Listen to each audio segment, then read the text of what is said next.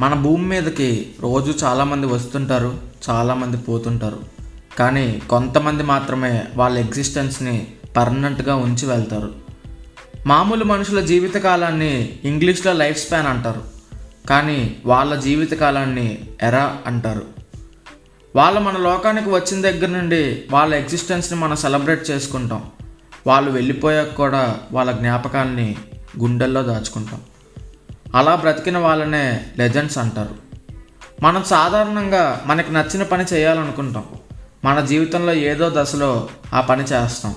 కానీ మనకు నచ్చిన పని చేస్తూనే ఆ పని వల్ల ప్రజలందరూ పులకరించే భాగ్యం చాలా కొంతమందికే ఇస్తాడు దేవుడు.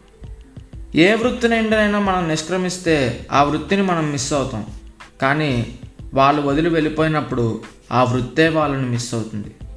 అలాంటి ఒక లెజెండ్ గురించి అలాంటి ఒక ఎరా గురించి మాట్లాడడానికి నా శక్తి సరిపోకపోయినా మాట్లాడాలనిపించింది. కానీ నేను మాట్లాడేసరికి అది ఎండ్ ఆఫ్ ది ఎరా అవుతుందని నేను అనుకోలేదు. ఆ వ్యక్తి శ్రీపతి పండితారాజ్యుల బాలసుబ్రహ్మణ్యం గారు. యాభై ఐదు సంవత్సరాలు పదహారు భాషలు నలభై వేలకు పైగా పాటలు పదహారు నేషనల్ అవార్డ్స్ పాతిక నంది అవార్డులు కొన్ని వేల కాన్సర్ట్స్ స్టేజ్ పర్ఫార్మెన్సెస్ ఇలా ఆయన సాధించినవి చెప్పడానికి సామాన్యుడిగా నా శక్తి సరిపోవడం లేదు. బాలుగారు తనకిష్టమైన పాటలు పాడడంతో పాటు ఆ పాటల రూపంలో మనకి జీవితానికి మన జనరేషన్కి సరిపడ్డ మధుర జ్ఞాపకాలను ఇచ్చేసి వెళ్ళారు. ఒంటరిగా ఏమీ లేని వ్యక్తి కూడా అలా ఆకాశం వైపు చూస్తూ బాలుగారి పాట వింటే చాలు.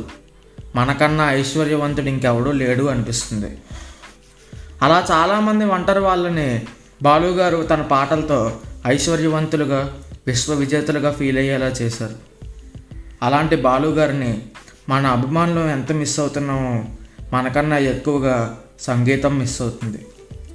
సో బాలుగారి కుటుంబ సభ్యులతో పాటు పాటకి కూడా నా ప్రగాఢ సానుభూతి తెలియజేస్తున్నాను.